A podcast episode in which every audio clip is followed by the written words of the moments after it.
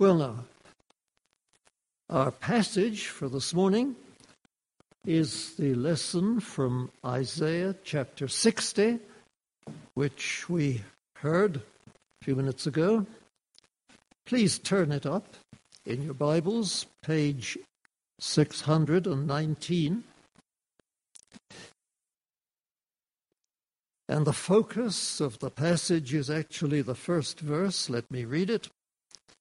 Arise, shine, for your light has come, and the glory of the Lord has risen upon you. I was given a title for this message The Hope. What hope? Our hope, yours and mine.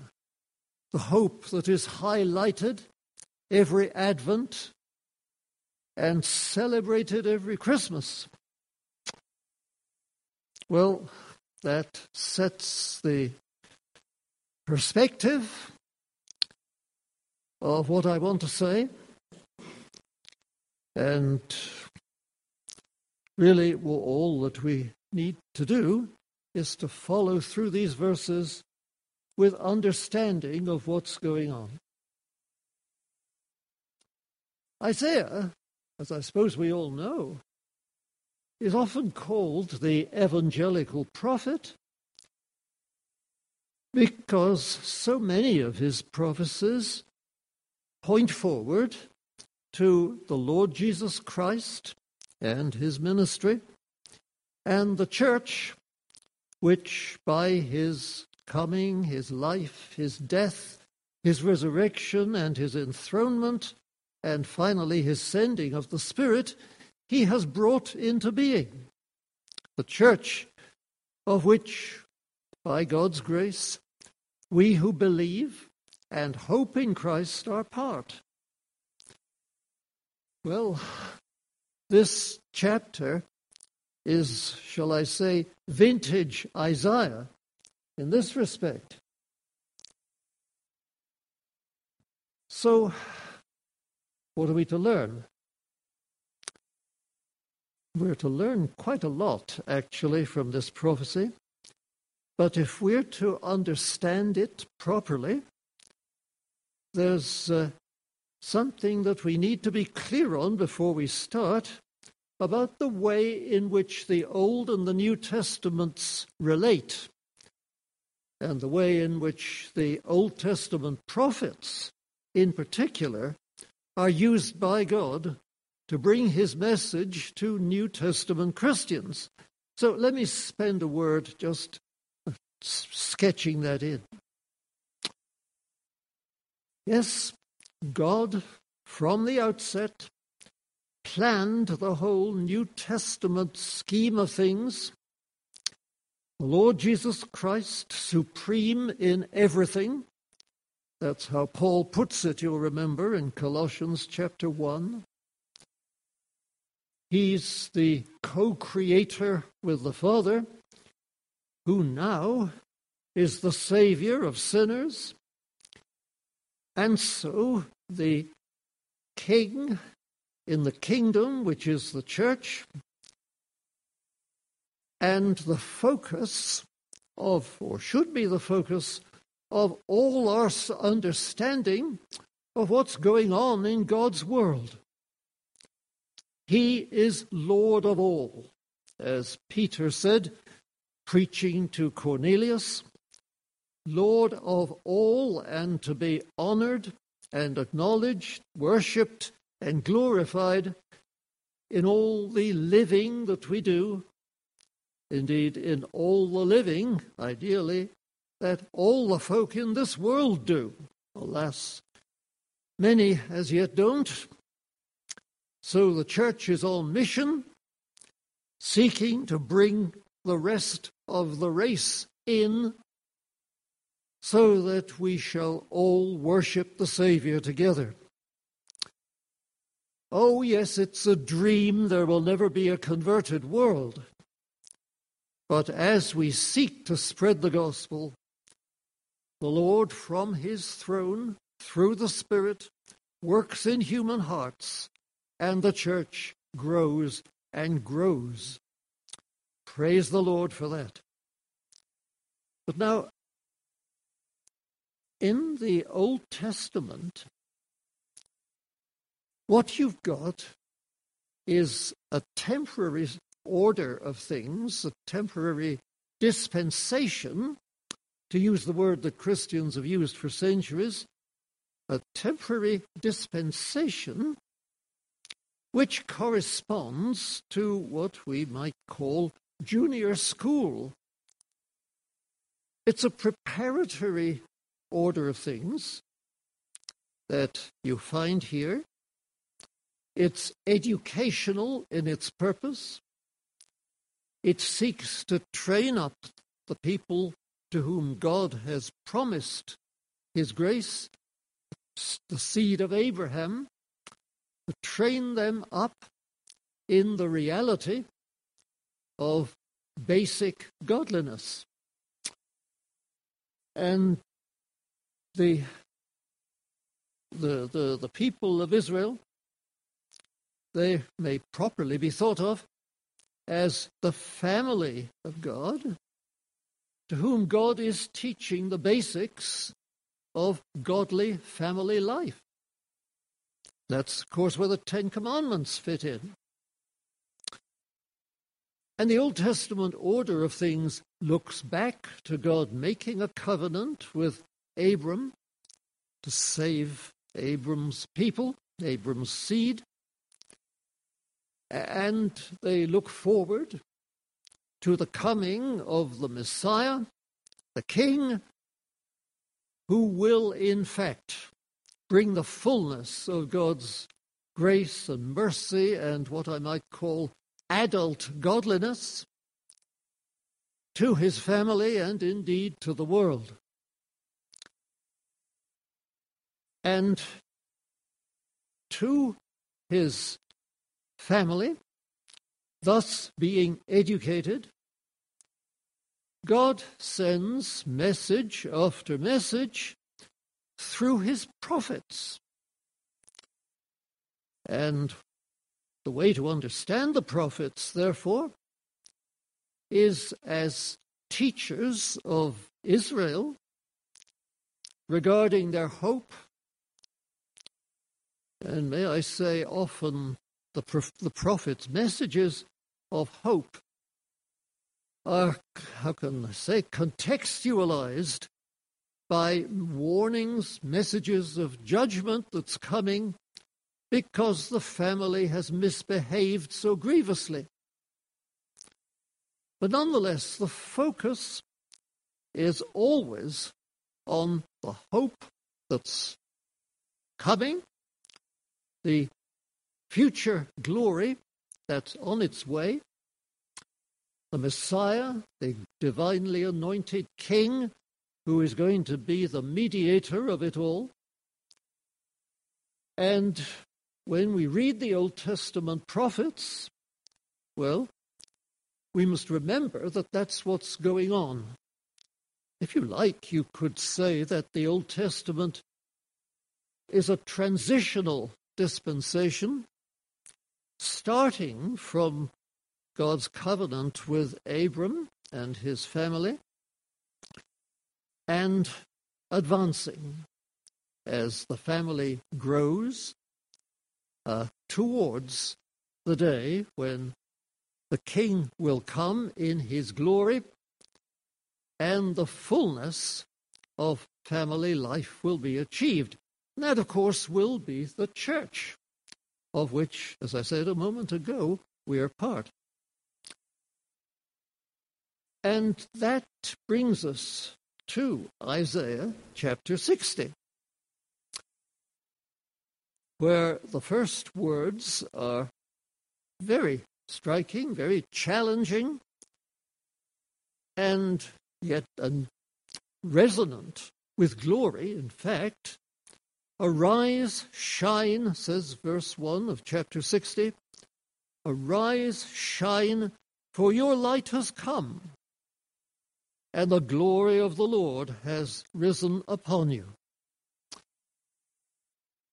We know those words, of course, from listening to Handel's Messiah.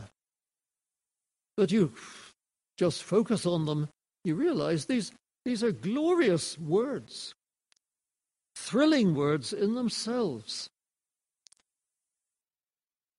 Two things are happening here. The first is darkness is being dispelled, and that's the thought into which verse 1 of the chapter leads us. What is the darkness? Well, it's spiritual darkness, of course. The darkness of not knowing the Lord, not being in fellowship with God, wandering, lost through sin in a world which has become disordered and disorderly. And you know what it's like wandering around in complete darkness. You there are obstacles, you hit them, you stumble, you don't know where you're going, you lose your sense of direction. It's really a nightmare life to be in thoroughgoing darkness, and thoroughgoing darkness, so Isaiah says, is what we have here. Verse 2 For, this is why the light needed to rise, Behold, darkness shall cover the earth, thick darkness shall cover the peoples. And against that background, the second half of verse 2 says, But the Lord will arise upon you, and his glory will be seen upon you. What's being said? The picture is of God coming with light to folk in darkness, God coming to be light to folk in darkness. Here we can't but think of what Jesus said I am the light of the world.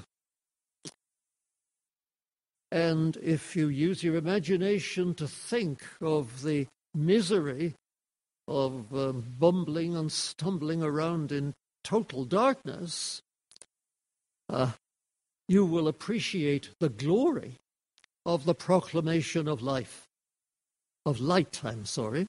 Light actually is, of course, the bringer of life, but light is what I meant to say.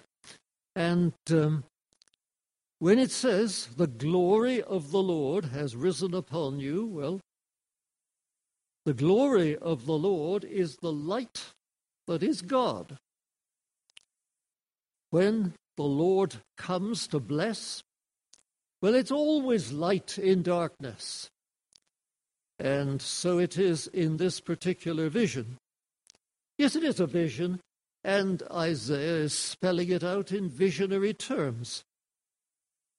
We can understand that we watch television, after all, and we are quite used to seeing, shall I say, visionary presentations of things.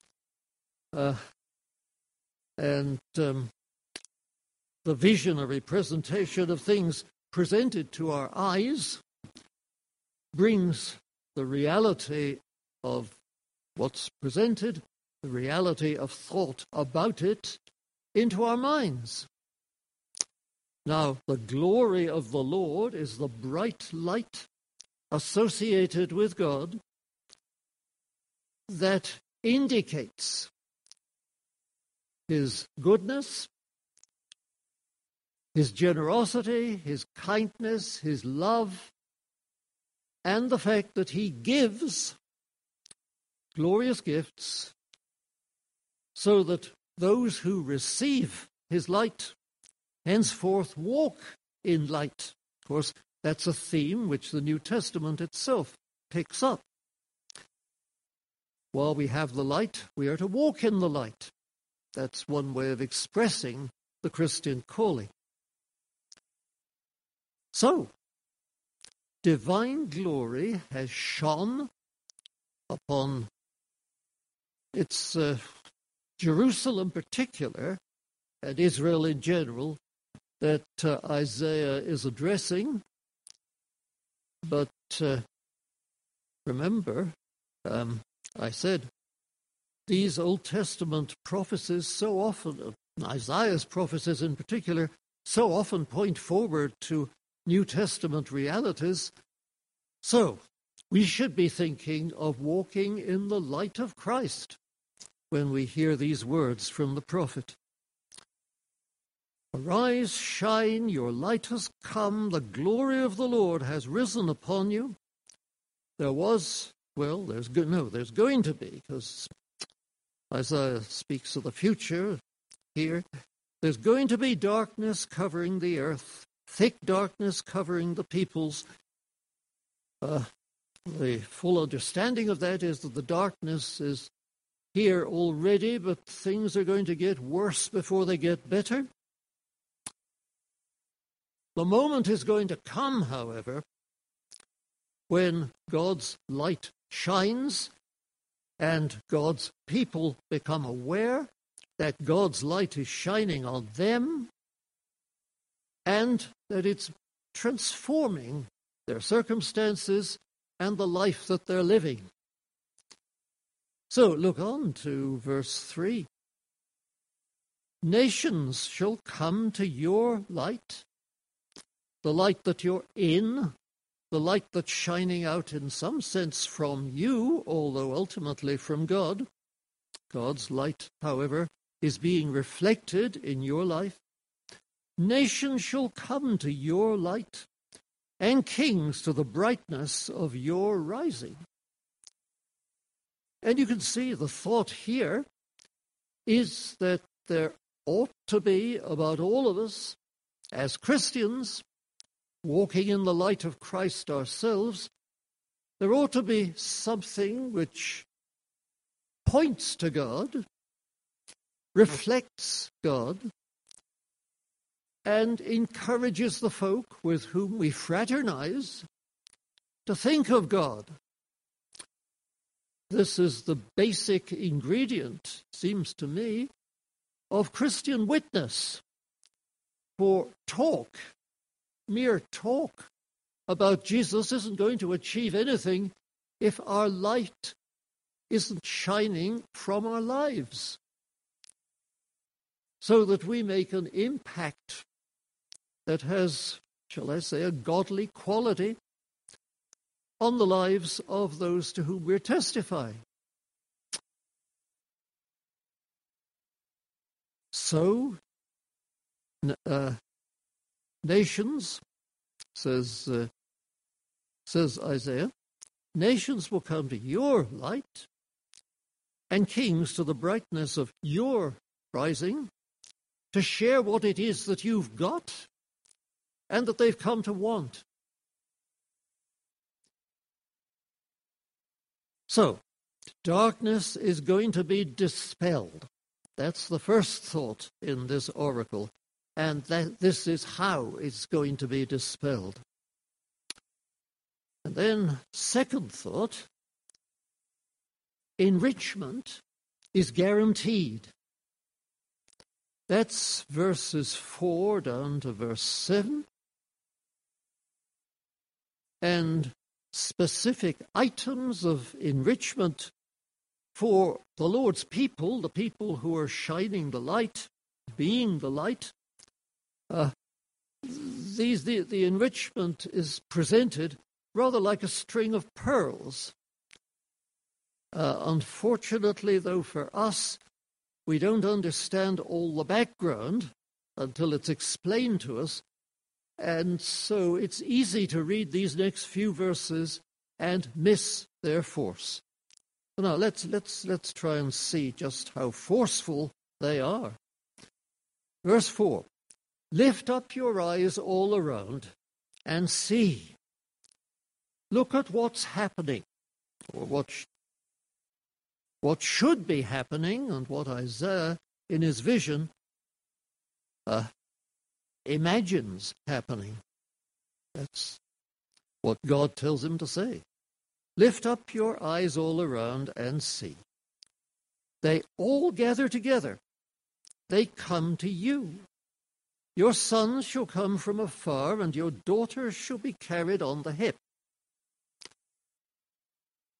The thought is that instead of Israel, Jerusalem, God's people who are, as far as the world is concerned, marginal to everything. They don't count, they're not important. They are appropriately overlooked and not bothered with. No, things change. Things will change, says Isaiah. They're all gathering together to you. You, the Lord's family, the Lord's people, the church. Details um, Your sons shall come from afar, and your daughters shall be carried on the hip. A bit about the daughters is a picture of how things are done under a sense of urgency. And in fact, we've seen it in pictures on the telly as uh, refugees, even mothers with babies, have left their homes and are walking as best they can with their children on their hips, being carried the way that uh, in the Near East in those days, um, daughters were well, young children, both sexes, actually were carried on the hip. Um, we have other ways of doing it, but uh, that's how they did it then. And you see, so, you see some of that as folk from Near Eastern countries that are in trouble, with their young children, step out away from their homes and become refugees. Well, this isn't a case of refugees traveling. This is a case of families being reunited. It's your sons, your daughters. You've been separated from them, but now they're coming to you. Families reunited is one of the blessings, then, says Isaiah, one of the blessings of the shining of God's light in the life of his of his, fam- uh, his family. That's one form of enrichment. And then comes the further form of I should I should have said the, then comes the further form that um, is celebrated in verse 5, that's how I meant to say it, um, then you'll see and be radiant. Your heart will thrill and exult. Well, yes. When your families, your sons, your daughters, young children whom you've had to part from are restored to your company and the family is one again, it brings tremendous joy and delight and exultation. And that's what uh, is being spoken of here. See and be radiant, as if light is going to shine out from you. As well, indeed, it is, for you're walking in God's light and you will be the reflector of that light.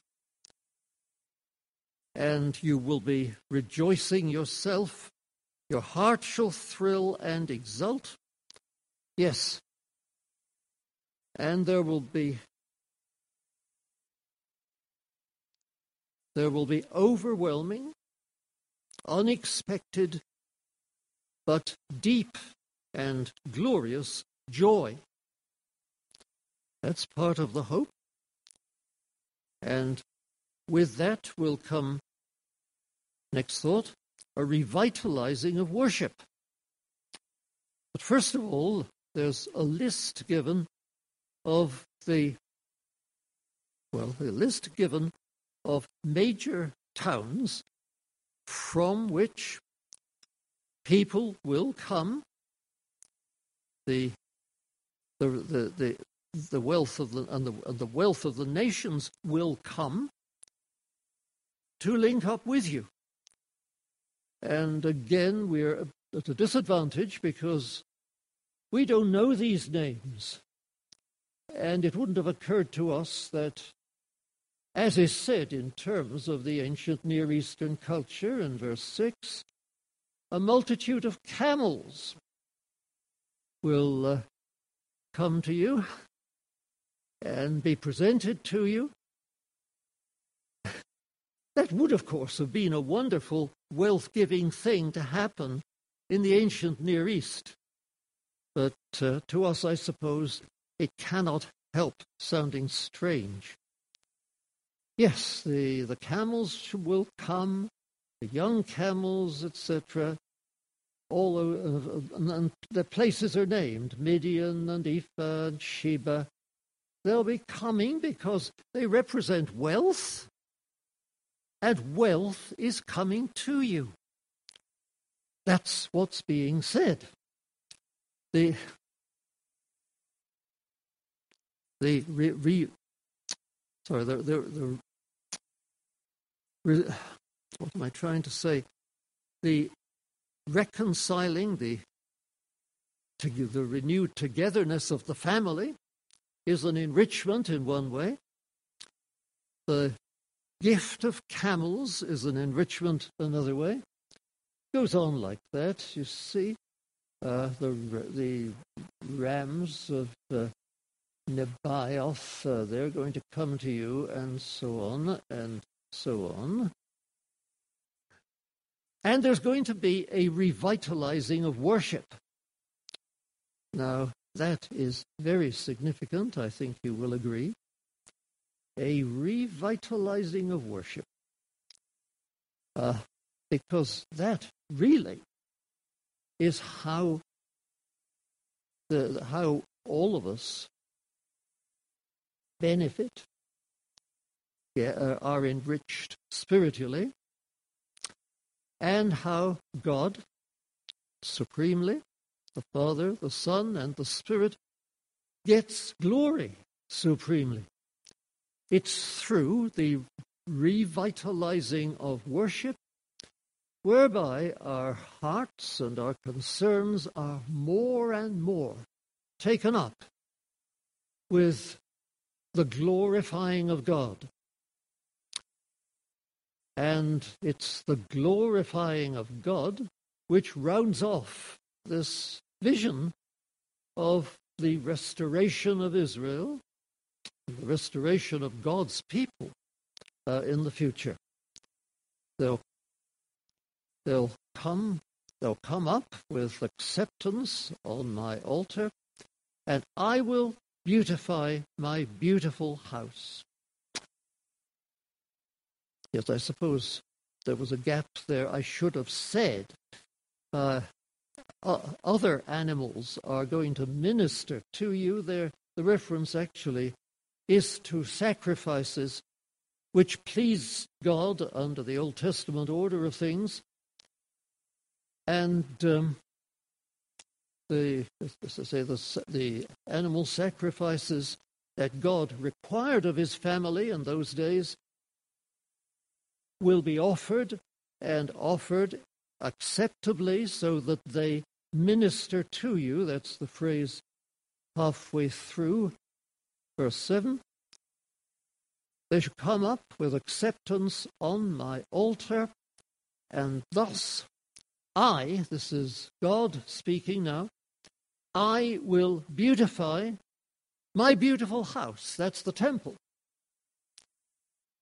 And those words correspond to the thought I, God, will get myself glory as I bring together all these folk with all this wealth for all this spiritual renewal and joy.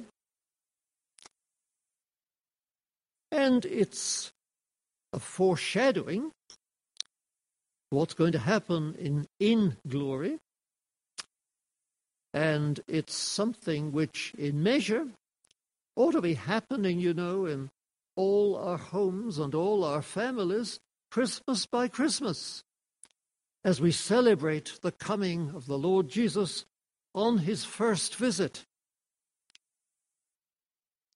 And we know what wonderful results flowed from that first visit salvation with all the riches that that brings.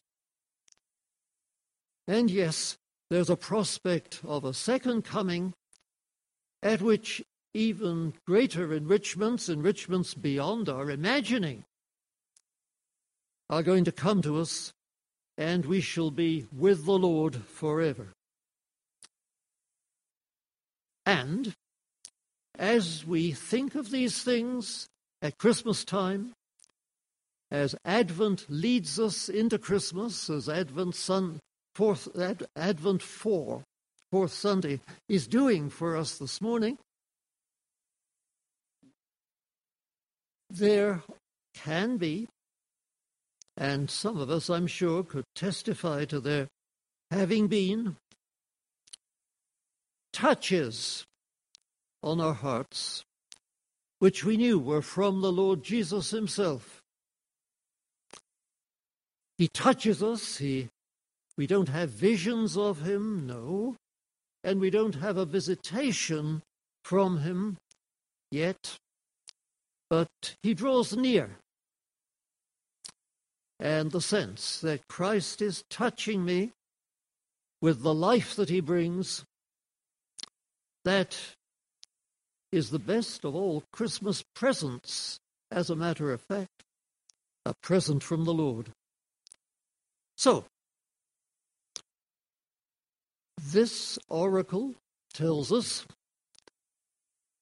of how rich we really are, even though as yet we haven't entered into the fullness of it.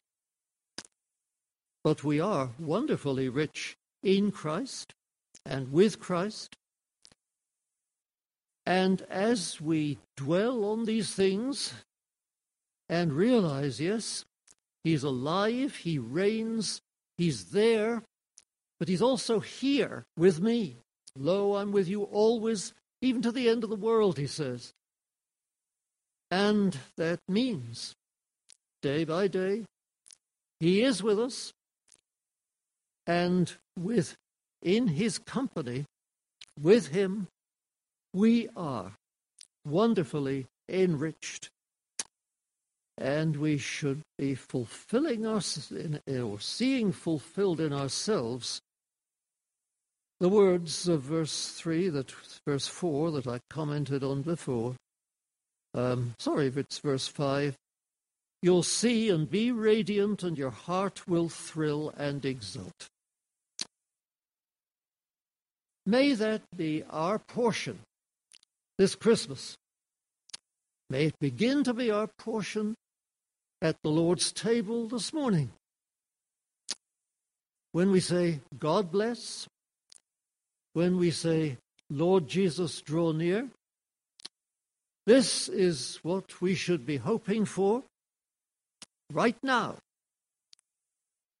And please God, this is what we shall enjoy right now as we proceed with our service. God bless us all. Amen.